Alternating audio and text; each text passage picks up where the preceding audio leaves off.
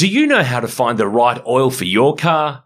Now you can find out quickly and easily online thanks to Castrol's Rego to Oil tool.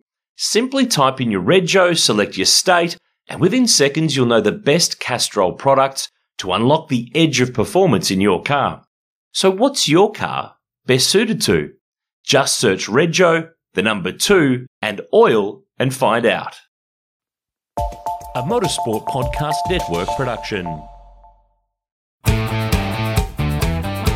Hey everybody, great to have you with us. It is the V8 Sleuth podcast powered by Repco for 2022.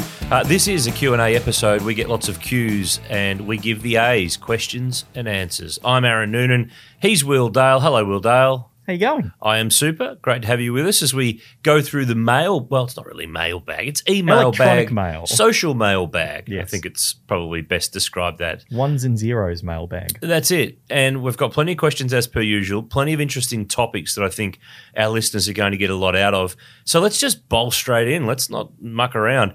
Brent Gower first up. Now, he keeps asking this question, and, and we're going to answer this one. So, which championship driver, that's the Australian Touring Car and Supercars Championship, has raced at the most circuits, including different layouts? Now, this, Brent's taking this to new extremes here. Example, he says that Winton's had two layouts, Pukekohe's had two with the chicane in the back straight. Um, I reckon this is one for Shane, the database king. It is. However, what he is, what we've got from Shane is the driver that has won the most races across different, different touring car championship circuits. Right, so he hasn't quite given us what the question was. He he may have been given the wrong question. Ah. Apologies, Brent. Brent but what we do, be pissed. But what we, but it does tell a very interesting story that, of course, that perhaps unsurprisingly, the driver that has won on the most different circuit layouts in Supercars and Touring Car Championship history is Jamie Whincup, who has won on 26 of the 53 layouts that the championship has raced on. Has he won on the two layouts of the one place? Not as many times as you would think. He's won on multiple layouts in Bahrain. He's won Oh, yeah. multiple layouts at Yas Marina as well, and the Gold Coast. But that's it. What was different about Yas Marina? So they ran the short circuit in the early years, and then they ran on the full GP circuit in 2012. You know what? I was there for that first one and didn't ever remember which track that they used. That's right. They used that link. Oh, yeah. Once they came up and over the hill past the pit exit point, and then it hooked left and it sort of cut back down the- hill onto the back straight, and they chopped out that sort of loop area. The, the spot where Verstappen pounced on Lewis in Yeah. the, the final race last year. The corkscrew layout, Yeah, it's yeah, to. yeah. I, I, I do have the list of circuits that Jamie's won on. Do you want to put everyone to sleep, or how long have we got here? Well, there's 26 of them. So Can you read them really fast? Albert Park, Adelaide, Symmons Plains, Hamilton, Phillip Island, Hidden Valley, Reid Park, Queensland Raceway, SMP, Sandown, Bathurst, Gold Coast, Yas Marina, Sydney Olympic Park, Yas Marina. Again, the different layout. The other Gold Coast layout, the short one, as well as the Indy one.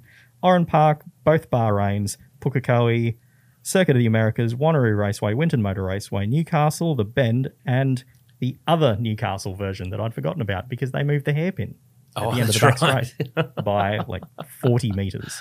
But it's a different layout. I've been everywhere, man. I've been everywhere, man. Yeah, Yeah, bit of that going on. Yep. So, so there you go, Brent. Uh, that was the answer. It wasn't quite the question you asked, but I think it gives you a pretty good idea of who the answer would be. But uh, we'll get our stats man to go back and redig that and see just who has raced on the most different layouts. But I would think it's someone in the supercars era. It's interesting that that in terms of winners across most different layouts, Jamie's first. Behind him is Craig Lowndes on 22, then Garth Tander on 19, Mark Skaife on 18, Scott McLaughlin and Mark Winterbottom tied on 16, and then next is Dick Johnson on also on 16.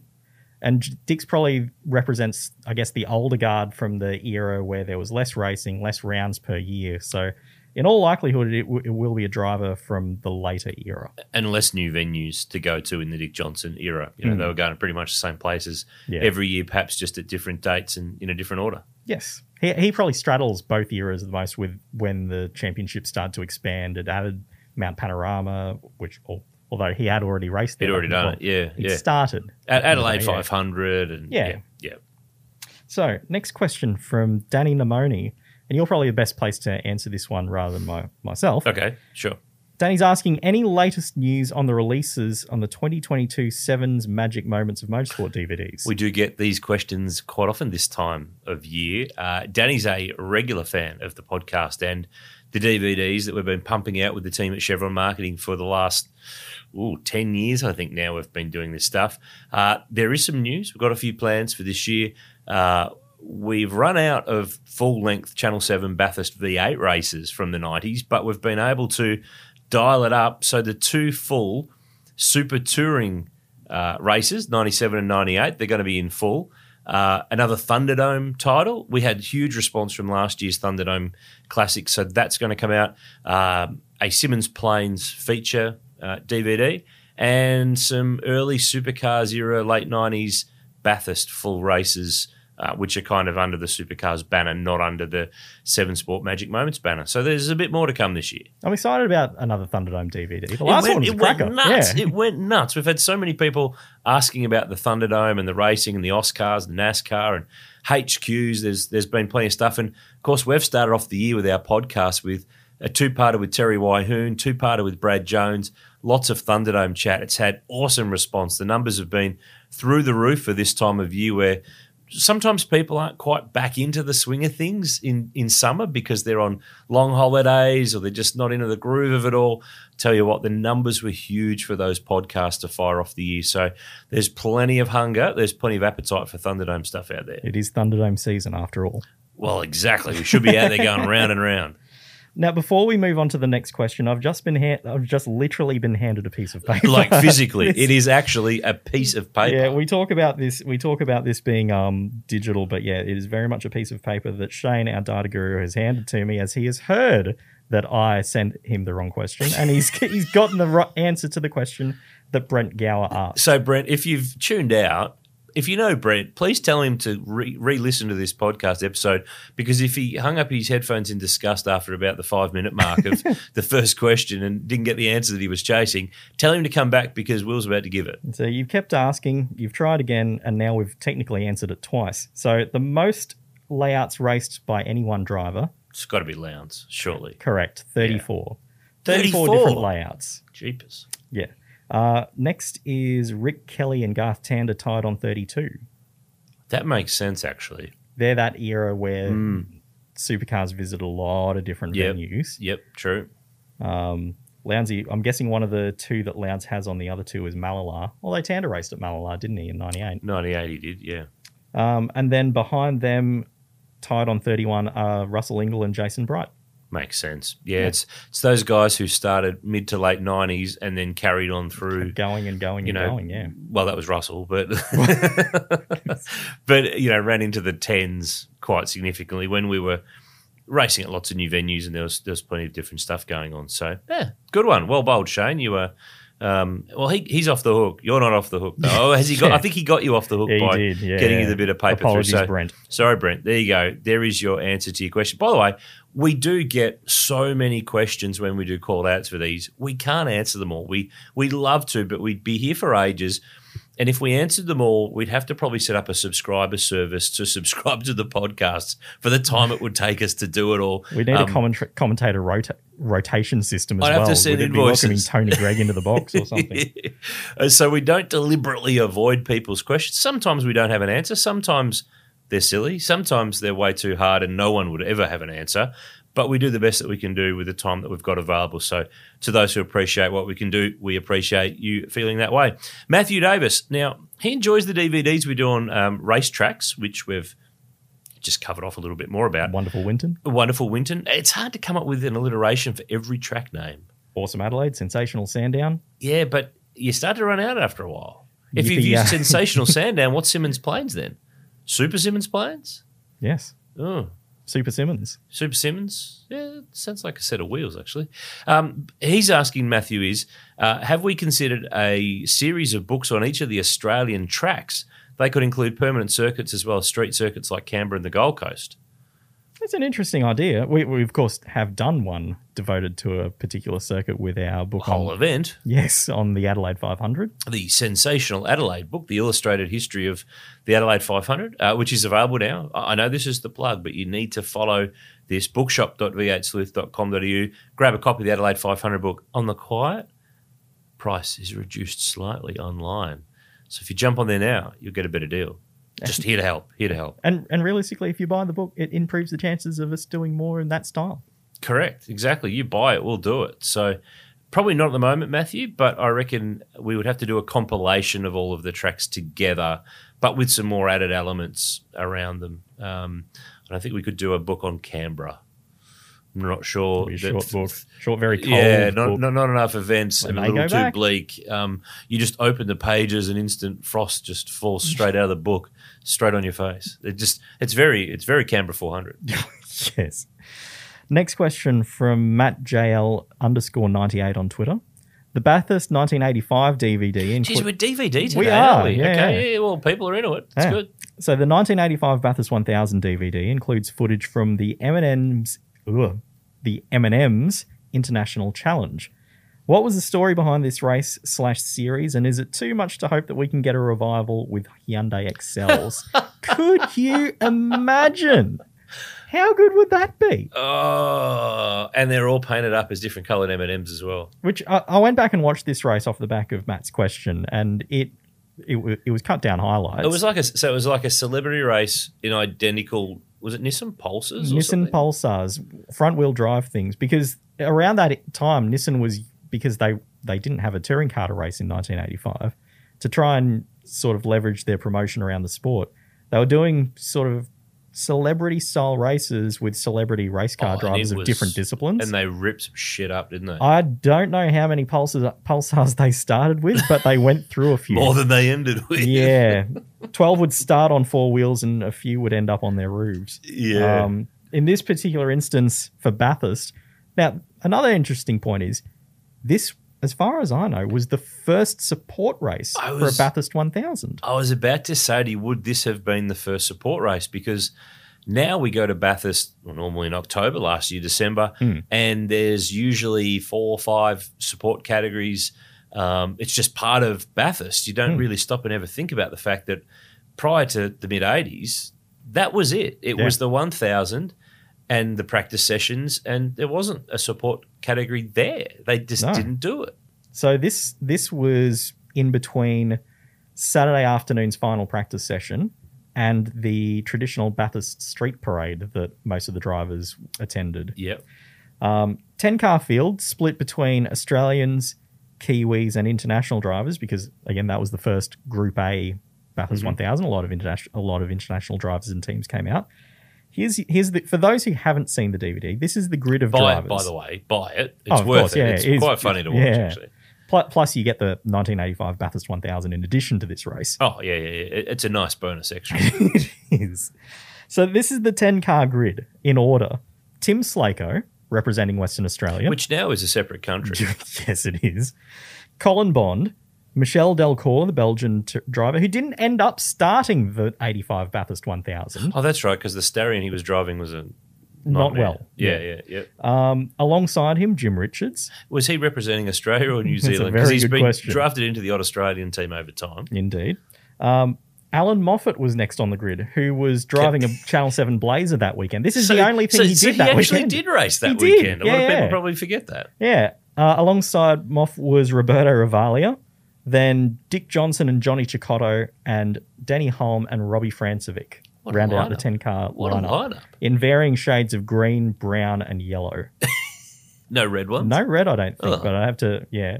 Funnily enough, I wasn't actually paying attention to the colours. Oh, But there were less there were less different colours of M&Ms back in the day. So yeah, was- they've, yeah. they've expanded the range a bit more in recent times.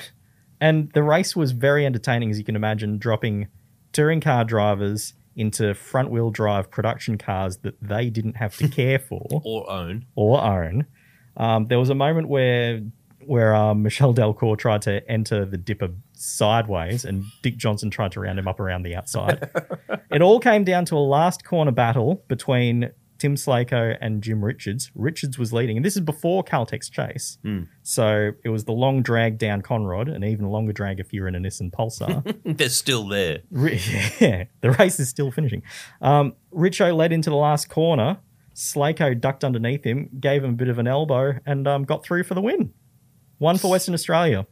Sensational. Yeah. Anyone who tells you that Tim Slako never won Bathurst, think different. He Think said different. Jim unexpectedly slowed in front of him in the, in the middle of the final corner. it, it was an unf- so they ended up doing this race again the following year, where Richards had even less luck. Where I can't remember if it was him that spun on the exit of the elbow or Roberto Ravaglia who spun on the exit of the elbow, but whoever didn't spin then crashed head on into the other one Oh, bef- so that's one way to end it. before the race started. Oh, what warm up? This is on this is on the warm up oh lap God. because they were and the spin happened because they were trying to get heat into the rear tires that had no drive. Oh. So yeah, God bless one make racing. yes, yeah, yeah. I don't think too many of those Nissans survived, but there would be a lot of them that were used. Every lap in under a minute means every second matters. Bosch Power Tools Perth Super Sprint, May 17 to 19. Book now at Ticketek. Supercars, unforgettable. Well, Instagram is a place where we get lots of questions from. Mainly they come from Facebook, but we've got a pretty strong following on the old Instas these days. We got a lot this time. Yeah, yeah, Yeah, more than we good normally do. Yeah. Um, I I usually try to read out the handles, but I get them wrong. Saucy51, S Z A U C Y, just so as either I've got that really wrong or really right.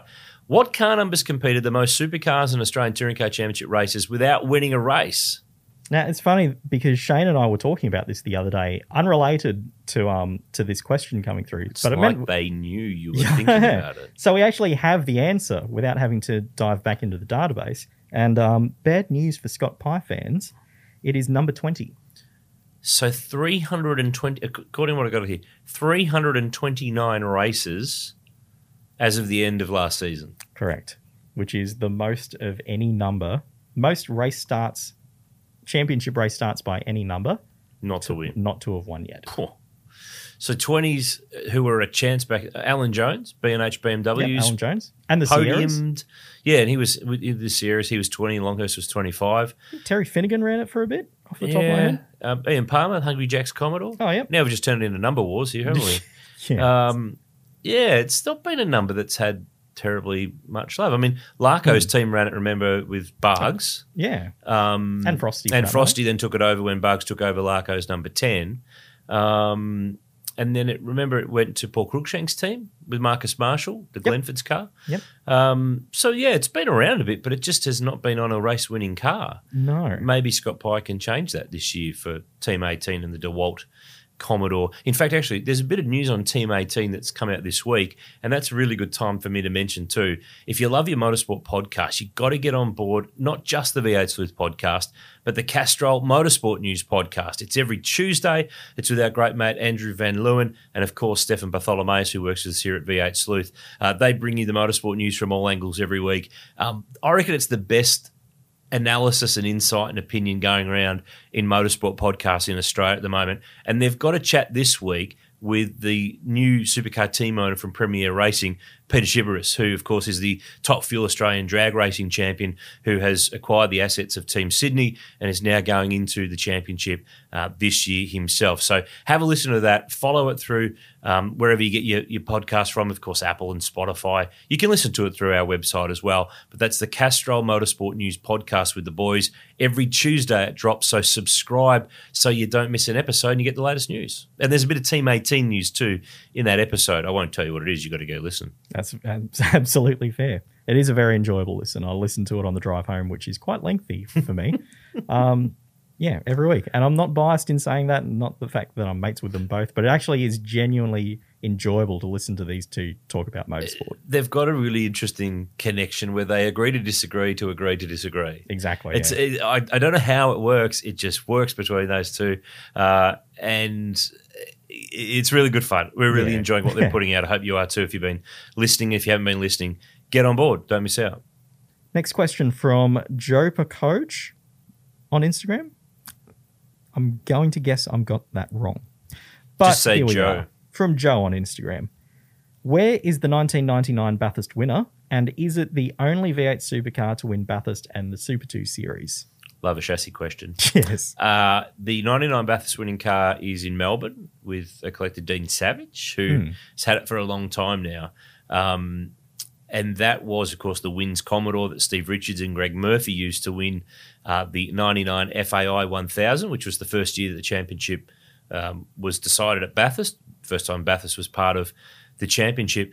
Um, that car was rebirthed later on by Team Dynamic as one of their first VY um, blueprint cars. So they they chopped the front off it, and it actually got re-tagged as Team Dynamic Triple Zero. I think it was Gibson Chassis Eight of the Commodores, but um, I think we, we spoke to Dean last year about this car. He's still got it. He's keen to put it all back together and, and restore it at some point. It's a Um, long term restoration. yeah, it's a long termer, but it's it's totally doable, and it would be great to see that car. We've seen the the sister car that was Richo's championship car from during that year that they didn't race in the enduros. It was the challenge car actually um, that Mike Imrie has had in recent times in the last well, five six years has wheeled that out with the five litre touring car association. But um, this car is special because um, it won obviously Bathurst, and then it won what was then the Konica V8 Supercar Series with Simon Wills when he acquired it after Gibson swapped to Ford.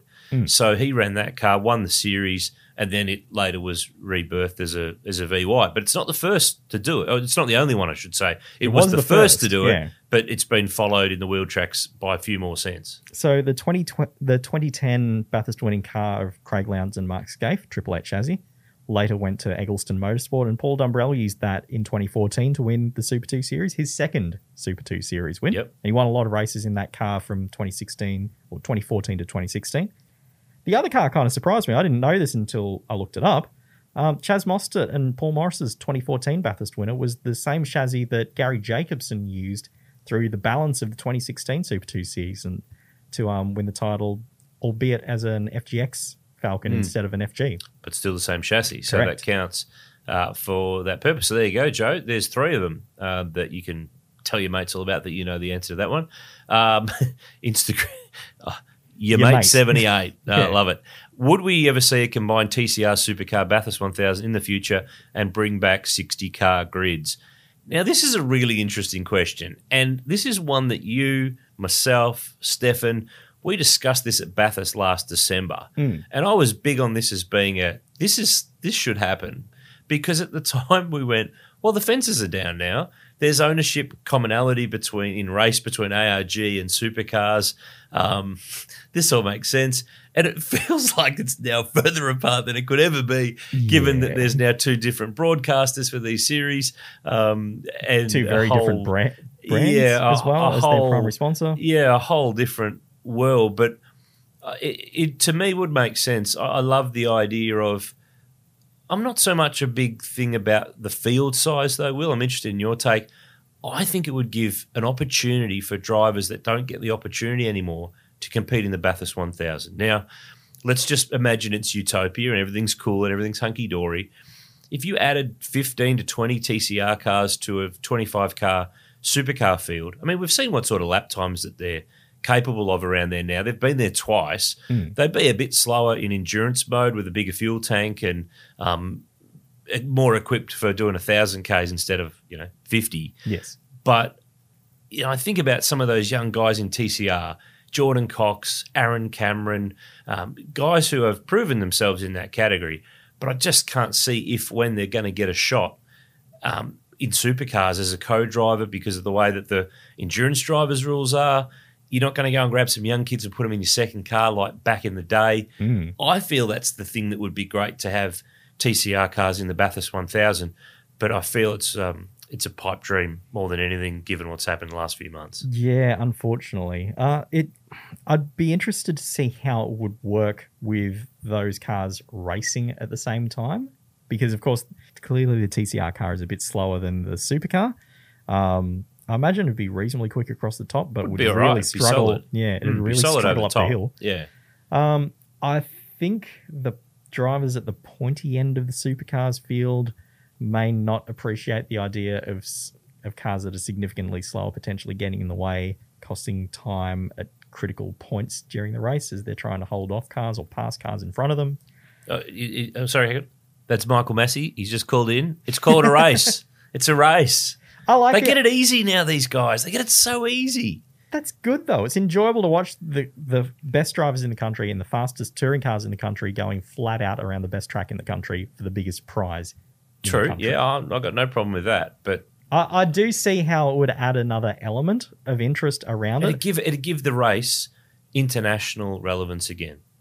Now, there's all the other elements of well, that robs from you know the Bathurst International in the last round of what would be a TCR series. But if if suddenly you added this into the mix and we lived in this nice utopian world and everything's hunky dory and it's all perfect, w- would Audi Customer Sport Racing support Melbourne Performance Centre and fire out Christopher Mies and you know some engineers and some drivers to drive with some locals? Absolutely, they would Hmm. be fantastic. And It'd add the dimension that we don't have now. And I'm not saying that the, the race is no good without that dimension, but if you could add another dimension to it and take it back to, I'm not one to say that it should be back to how it used to be because everything evolves and changes for a reason, Yeah. and that's that's life. You can never go home again. Is the Yeah, phrase. exactly. But I just feel there, there's some real positives in it that would be kind of cool. But I think it's the sort of thing that we probably shouldn't spend any more minutes on because the likelihood of it happening, well, the only thing that could happen is down the track, if in a couple of years' time that the barriers come down, that the television deals are all lined up, The contracts start to align. yeah, a- and, Yeah. that there's common ownership across everything, and that you know that that might open up. But let's not hold our breath in the short term anyway. It would be fascinating to see. Mm. Braid Braydan87 on Instagram asks, any new chassis being built for 2022 or will the Gen 2 car count remain at 104? 104. No newies this Yeah. year, mate. Last year of the current generation of cars. So, um, no teams at the moment planning on building any or actually building any for the start of the season.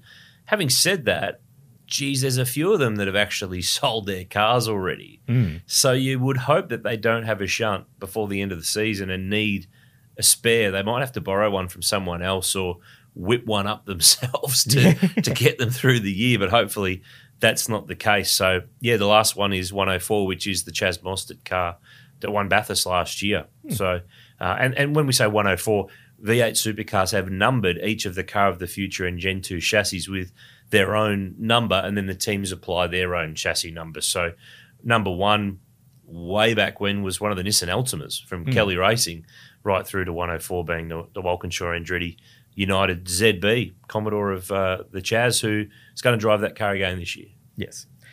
Mark Doxey has an interesting question, one that one that I quite enjoy having not been there at the time because I can imagine this would have been immensely aggravating.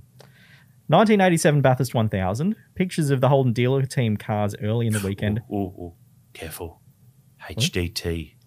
Oh, yes. Can't say Holden Dealer. Team Yep. 1987. You No, would've got- correct. you would have probably got sued by, by the general at the time. Would have gotten a visit from the angry gentleman who was at the outside of the enclosure preventing others from getting in. Pictures of the HDT cars, HDT racing cars, That's it. early in the weekend, have a blue background for their numbers, but by race day it switched to a white background. Any idea why? Because that was a round of the World Touring Car Championship. Mm. and there were rules and regulations on number panels. And the locals had some really beautiful numbers. Oh, like yeah. Brock's cars had white on blue with these numbers. Yeah. I think the JPS cars had those beautiful gold leaf numbered on um, numbers on the side Yep. and the bonnet. Uh, and in the end, the FISA rules said no, you can't run it. You've got to run, you know, what was it, black on white and in a box. So the, these horrible tape jobs had to be done to change all these beautiful painted numbers to these horrible sticker jobs. And there were elements like there were elements in the local rules that were sort of looked occasionally that they would look the other way. Um, the Because local did it really matter in the grand scheme? of exactly so there was a rule back in the day and it wasn't wasn't all that long ago that it changed um, that you couldn't have advertising above the glass line Mm. which led to things like ngk jansen the, the name change to allow ngk to be on the windscreen banner of captain peter, Peter- jansen's Torana. who changed his name by Oh, deed poll yeah. to be able to do it, which, Uh, you know, great yeah. thinking. But but that rule was strictly enforced by the FISA in the FISA scrutineers. So things like the Australian flag on the top of the HDT cars had to come off. The musical note on top of Graham Moore's Graham Moore's Strathfield car radios Commodore had to come off. Things like that. So yeah, it was interesting that um how strictly certain things were applied by by the visiting scrutineers and how not strictly certain things were trying to be applied. So it was yes. Yeah, yeah. Ir- ironic, yes. Yeah. Speaking of that 87 race, uh, the National Motor Racing Museum up at Mount Panorama, who, of course, they're open six days a week. They're not open on Tuesdays. Head to the museum's Bathurst website or the museum's Facebook page for all the, the opening times and availabilities. We love going there. We look forward to, to getting back up there soon. They've actually got tucked away in their uh, storage room they showed us a little while ago. One of the pit signs from that year's race from the Texaco Ford team Yeah. which I'm not sure who ripped it down and kept it because normally the fans would, you know, invade the pit lane afterwards on their way to the podium and grab all the pit signs off the, the top of the garages. year. Yeah. Um, which actually reminds me, this is something I want to throw in here. It wasn't just a, a, reminder to head to the museum and, and to, to get behind them and go and have a look at some amazing motorsport history up there at Mount Panorama. If you've pinched a sign after a Bathurst 1000 off the top of the pit bays that used to have the number and the names and the team name on them, send us a photo. We want to know who's got what out there. We won't name you if you don't want to be named. Yeah. But Statute we'd love to know. you're not going to get done yeah, it you're now. not going to get done. We won't dob you in. But I'd love to know who's got what out there and who's got the best one. Maybe we put it to a vote somewhere down the track because I reckon there's some pretty cool stuff out there. Oh, absolutely. Absolutely. Kieran Andrew asks, what chassis did Team Kiwi Racing use to finish off the rest of the 2006 season after Paul Radisich wrote off the PMM chassis Frank during the during the 1000? And that was the crash exiting the chase that Paul Paul found himself on the outside. I think Nathan Pretty and ended up head on into the, the wall on the outside that absolutely uh, destroyed that car. So um, Team Kiwi, of course, franchise regulations such that you had to keep turning up. Otherwise, Yes. you were you were going to get fined. I think it's 150 grand per car per round that you didn't fulfil hmm. your well franchise later known Yeah. as a racing entitlements contract. You're allowed um, to miss one through force majeure. Which, oh, which which yeah. they did, didn't they? Yes, they missed they the Gold, Coast. Yeah, but they actually had to then pony up for the remainder. So they brought out Astro, which was the the first Paul Morris built Commodore supercar that Matt Neal had belted into the fence at, at Oran Park. Remember back in two thousand and one. So Beardo drove that at Symmons Plains, and of course he was ex Team Kiwi, um, and had been he got kind of got shuffled, hadn't he, in that whole WPS lineup change with Larko's team merging. So he was around, um, and he drove Tassie. Chris Pither drove in Bahrain to make his Supercars Championship debut. So that goes way back. And then to get around running a car, and this happened a bit back in the day, the 021, which was the Team Kiwi license, rec, call it what you will, was um, leased for the weekend for the last round at Phillip Island for Tony Evangelou, the development series driver, to run under on his Falcon. So as long as there was a car there with the number on it fulfilling the entry, it didn't matter what car, what colour, what driver it had, it met the obligation for the franchise. So um, that was how they managed to, to to fill in that last round. Um, and Astro was the the car that um, Team Kiwi used to, to get them through the rest of that year. Sadly, that's the car that Ashley Cooper had his crash in uh, in Adelaide in 2008. Yes. Next question from Rod Binding. Regular question asker is Rod. Like like getting your questions, Rod. What's the history on the FGX that Paul Morris has? I thought it was XDJR, but have also heard that it might be a Prodrive Racing Australia car. You've heard correct then, Rod. Yes, it is an ex Prodrive car. Of course, the team's now Tickford Racing, but it was Pro Drive when this car was um, around. In fact, it was FPR when this car first was around. So this is one of the first batches of FPR's Car of the Future Falcons. So this is FG, not FGX. So we're, we're going way back in the. Do you remember the times? Car of the Future. yes. Those were the days. That was a while ago. I still remember when they they tried to tell us to um call them new generation supercars. Remember yeah, I that? started that doing that for a little while, and then I just got over it. Yeah. Do we call them Gen One cars? So we, th- this is where the could, absurdity of all this stuff happens. So we're talking about Gen Three for next year. Fine. The current cars are in Gen Two Hmm. Mustangs and ZB Commodores. So Gen One is the Altimas and the Yeah, VF the and the cars. FG, FGX. So, but we call them car of the future. Yeah. So can we just get our generation naming right and numbering right? It would make life so much easier. Does that mean Project Blueprint was Gen minus one or Gen zero? Gen zero? Yeah. Do we just go back through letters at that Oh, point? Which oh, probably would work. Yeah, it probably would. work. Yeah. Oh god. One headache at a time, Will. Um, this car, which is actually what we're going to see Nash Morris race in Super Two this year, uh, was originally the Jeld-Wen car that FPR ran as a customer car for Charlie Schwerkolt. So it was Alex Davison's car. Jack Perkins drove it the next year. Um, Dave Reynolds drove it in 15. Remember that year he had a really good run Hmm. in the Bottle O colours, put it on pole at Bathurst in the wet. Um, uh, you know, Top three in the championship. yeah, yeah. Expressed his "you're dead to me" to Shane Van Gisbergen at Phillip Island uh, later. The year. Actually, Greg Murphy drove that car. I think that's the first Ford supercar. Remember when Murph was driving all the cars as part of the broadcast coverage? Ah, yes. Yeah, He yeah. drove that car. I think it was in Tassie, maybe. I think it's the first Ford supercar. Of course, he'd raced a Sierra Mur- Murph that a lot of people forget. Um, but anyway, this was the Reynolds car. Uh, Cam Waters used it for the first half of 16. I think Jack Le Brocq had a little use of it late that year in Super 2. And then um, Peter Mules from Northern Territory, uh, NT Shipping, long-time sponsor and supporter of Paul Morris's racing, um, he bought the car and Anton De Pasquale drove it in Super 2 in 17, Shae Davies 18, and it's been sitting there for the last couple of years waiting for having another run. So there you go, Rod. That's the history of that car. It's a it's a pretty interesting one. Do you know how to find the right oil for your car? Now you can find out quickly and easily online thanks to Castrol's Rego to Oil tool. Simply type in your Rego, select your state, and within seconds you'll know the best Castrol products to unlock the edge of performance in your car. So what's your car best suited to? Just search Rego, the number two, and oil and find out.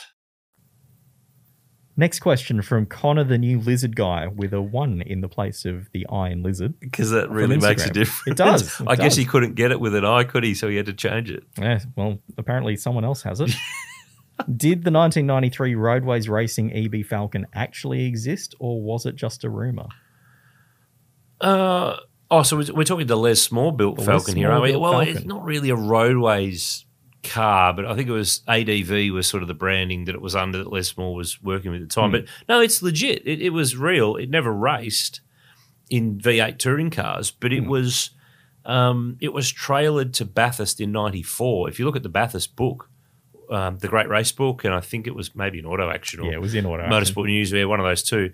Um, that car was towed there. It, it exit plain white, no stickers on it, completely um, bare nude EB Falcon. I did see that car some years ago, probably about ten years ago though. Now, um, I can't remember if I did a story on it or not, but it was with the Carrot Evans family who were over in the west, western suburbs of Melbourne, and I think it might have been used in um, sports sedan type racing later on. My memory's a bit foggy, but it was that car, but it never raced in five litre V8, you know, Australian touring cars of that period. So if anyone ever, you know, acquires that one down the track and tries to wheel it out as a V8 Falcon touring car, um, it's a uh, tribute car, I guess you'd say, more than a. Um, it's not. A, it's not a. Legit's not the word, but it's not one that raced in the period. Yes, it would be. It would be interesting to see that car out there with similar cars of its ilk, even if it wasn't technically one that Hmm. raced against them, because it was built for that purpose. Yeah, yeah, yep, exactly right, exactly right. Uh, another one, Instagram. It's been a very, very plentiful place for questions this week. This one should be a bit easier though.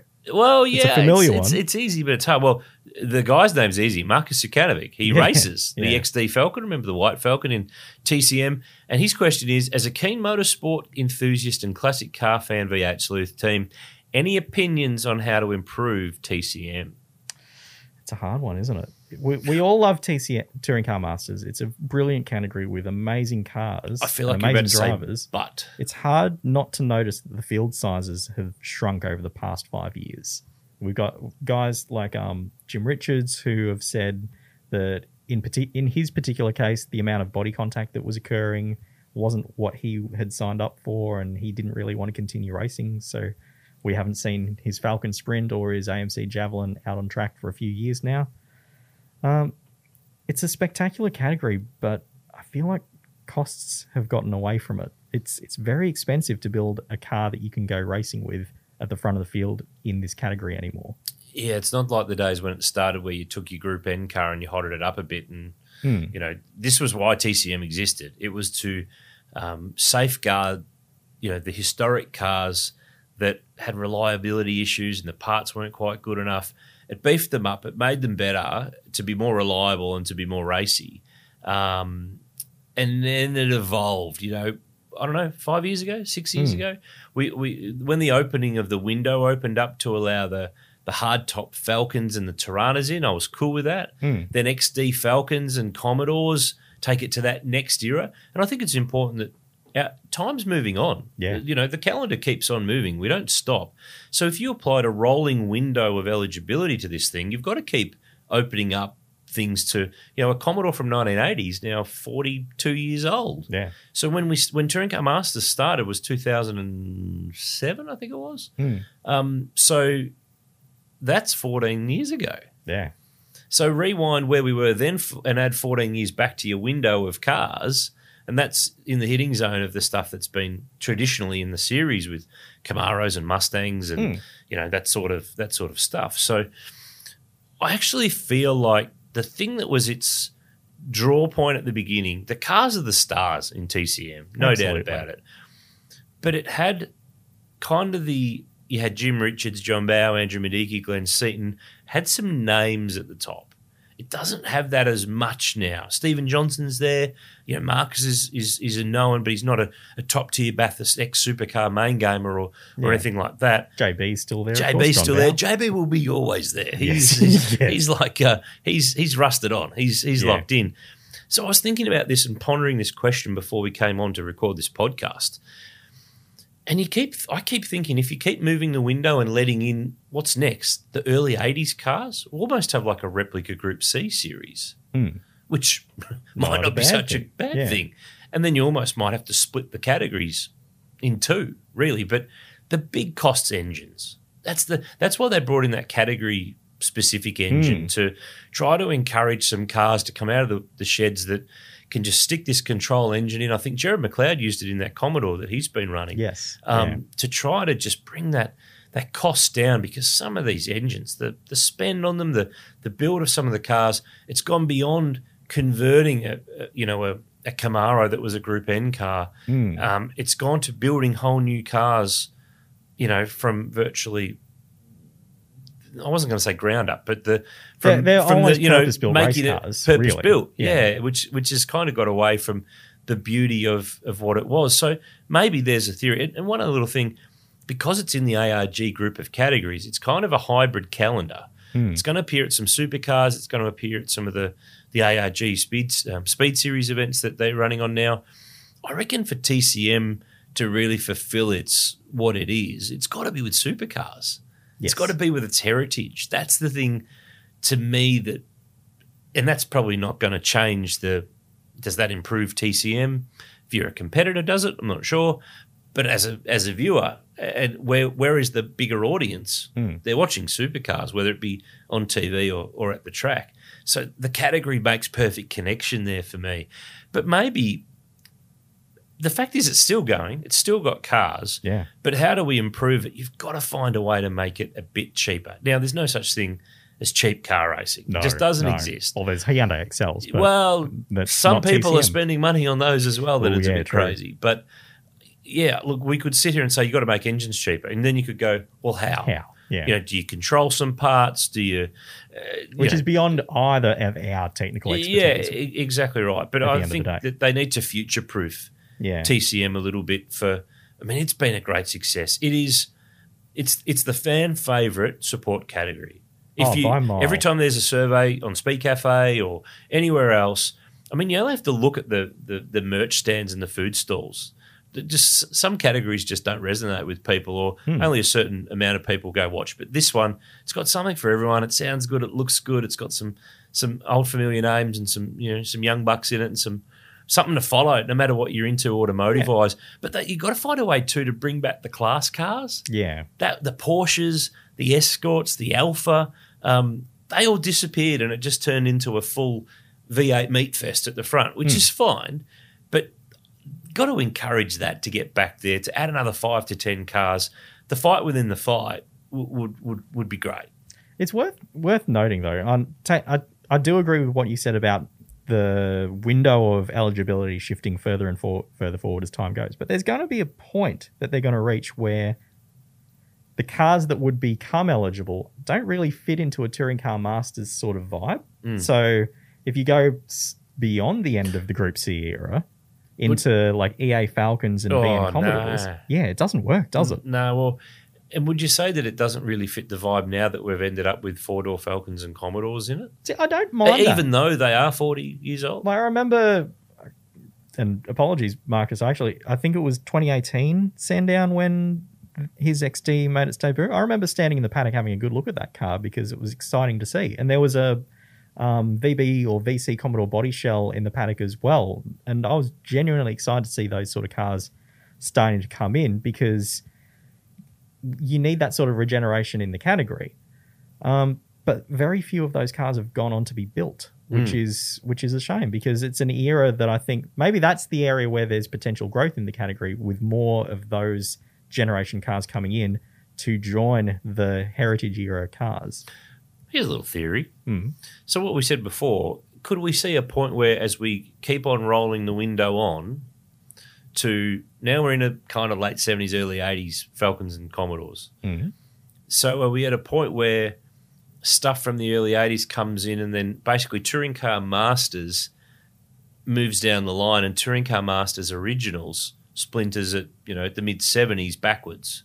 Touring car legends. Well, something like that, mate. Yeah. Because it gets to the point where if you've got your 69 Mustang or your 1971 Camaro or whatever it is that you you know your traditional TCM Yeah. car, and I, I know we've turned this into a TCM chat, but we're into it. It's cool. Yeah. It's interesting. Yeah. Uh, you know, it's going to look weird with a 71, you know, Camaro racing a 82 Commodore or Mm. you know stuff that didn't race one on one another in the period. Yeah.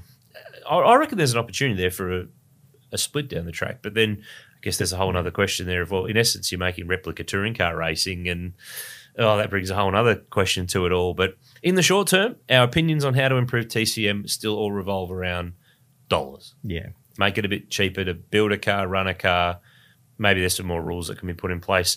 Maybe some control componentry. It's Yeah. hard when you've got different types of cars, but maybe from a common company rather than common specific um, items or sizes. But yeah, they've got to got to do something there because I feel like it's it's survived okay.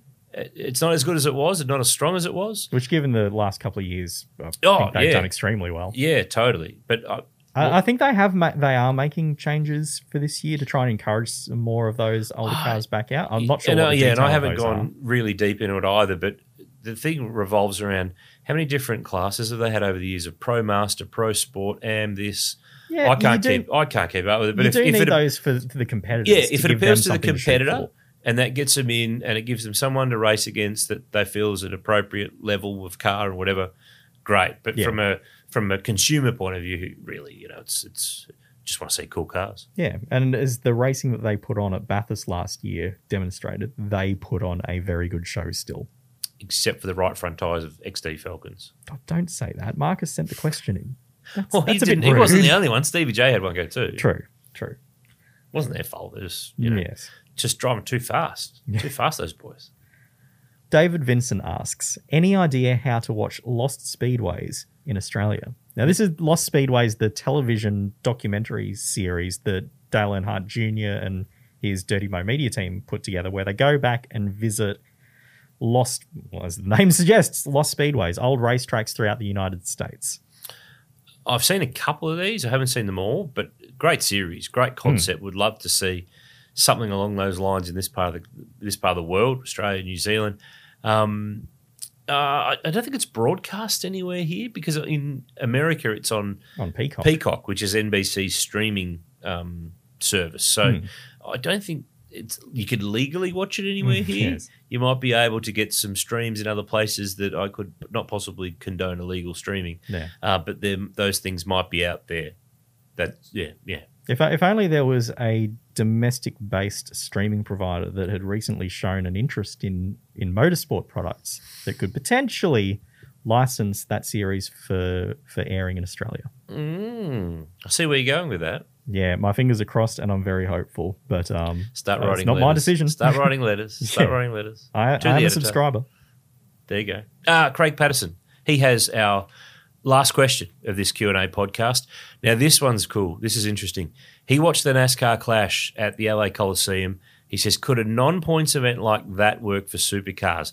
Not so much an oval race, but something more in line to race of champions.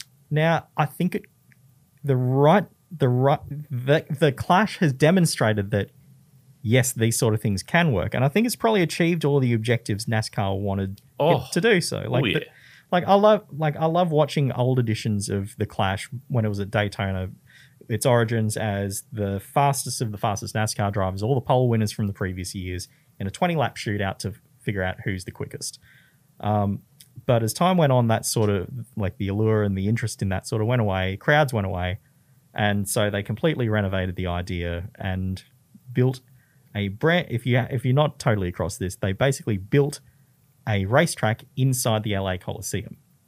Which, of course, was the um, venue of the opening ceremony of the closing of the LA Olympic Games. Yes, and it it put racing directly into the LA market. It attracted all sorts of people and crowds that had never seen a NASCAR race before and may go now and watch it at California Speedway or travel to may may travel to Daytona or other races. So, and it was a good spectacle and it was a good good bit of fun racing. So it illustrates the idea can work. It absolutely needs buy-in from the organizers and, in particular, the teams mm. for it to work though mm. because and that's might be the stumbling point as to why this sort of thing may not work with supercars because you need the teams to be to be willing to race and race hard and put on a show which as we've seen from non-championship events in the semi-recent past doesn't always happen One difference now, though Hmm? teams don't own a slice anymore. i would have thought that would have given them more reason to be interested in making something like this work Th- That's what I mean. They owned a slice before. They had more control over what they did or didn't do. Hmm. Now they don't have that slice. They get paid to race. So provided that you know, race the owners could, if they put on some other event kind of like this, as long as the teams are getting paid, I'm sure they could all see the benefit. Look at what this did for NASCAR in terms of new eyeballs and new market and people who were there who don't normally go to a NASCAR race or never been to one before. Hmm. So that that is an opportunity. Where could you do it in Australia? Oh, I don't know. Could you do it at Etihad Stadium and Marvel or wherever it is now and make a short track there and watch them bump and ball one another in eight car heats or I, I don't know. But I like the concept of Yeah. something that's bannerhead. It's got to be different. It's got to be different to everything else. It's got to be the thing that goes, hey, yeah supercars. People go, holy crap balls. That's Yeah. not normal. yeah And that'll attract the attention. So, um, i- yeah, I mean, look at what NASCAR have done. Hmm. They're going more road racing, yeah Rovals, dirt track, LA Coliseum. They're thinking outside the square. They're, they're, they're sitting there going, we can't keep doing the same shit that we've done for 50 years here Hmm. because we'll die. Like, you've seen the crowds in NASCAR. They ain't what they were 20 years ago or 15 years ago. The evolution of the stars, so many guys have retired. Dale Jr., you just mentioned. Jeff Gordon. I mean, you know, they're all in the TV broadcast now, not on the racetrack. Tony Stewart, you know. So they're, they're, they're, they're looking at outside the square, and I reckon we have to be as a sport here doing that as well. And whether that's, you know, let's go, let's go and hook up the Thunderdome for a roval race. let's Oh, let's just link it up. Let's just bang some lights out there and let them go nuts. But yeah, something that's easy to get to in a condensed, confined space where you're going to see some action. And it just puts it in front of people who don't normally see it. I mean, hard to drag new audience to existing venue. Hmm. Easier to take your product to a venue that's easy for them. It's probably worth noting that NASCAR's NASCAR as a sport generally where they race is outside of major major cities. Mm. Um, whereas something that Supercars has done very effectively over the years is taken their racing via street circuits into the hearts of major cities. So that's probably one one little trick out of the playbook that they've kind of exploited already. But where, but I guess that you think of uh, Sydney Olympic Park as being close to this in in terms of concept, where it's a circuit built in somewhere that's obviously an event precinct where people travel, and it didn't quite work. But I don't know. I don't know how these cars would, how our type of racing would go in such a tiny, tiny area, but it would be fun to watch. it would Not be fun to watch them try. It's not our problem. It'd absolutely be their problem. Uh, Craig, thanks for the question. It was a, a cool thing to watch in the Coliseum. I'm interested to see now what they do next year because I reckon they've got to change it again. They can't play the same card twice because it's kind of like if you've seen it once, you've seen it now. So it's true. where do they take the clash for, for 2023 and beyond? We will certainly see. Hey, I tell you where we've taken it. We've taken it to the end. This is the end of our Q&A episode for this week of the V8 Sleuth podcast. Hope you've been enjoying all the episodes so far throughout the course of the year. Our Marcos Ambrose Classic Car episode, Brad Jones, Terry Wyhoon. Um, We've got plenty more chats lined up. We've got some more classic cars. The mailbag will not let us down. We will have stuff right throughout the course of the year to answer. So don't forget, subscribe if you don't listen to the podcast regularly. This will prompt you with some reminders when it goes live. It's every Wednesday. The Castrol Motorsport News podcast is every Tuesday, and we'll have another pod here for you with the Sleuth Pod next Wednesday. Thanks for tuning in. Thank you, Will. No worries. And we will chat to you next week. Same time, same bat channel. Be there.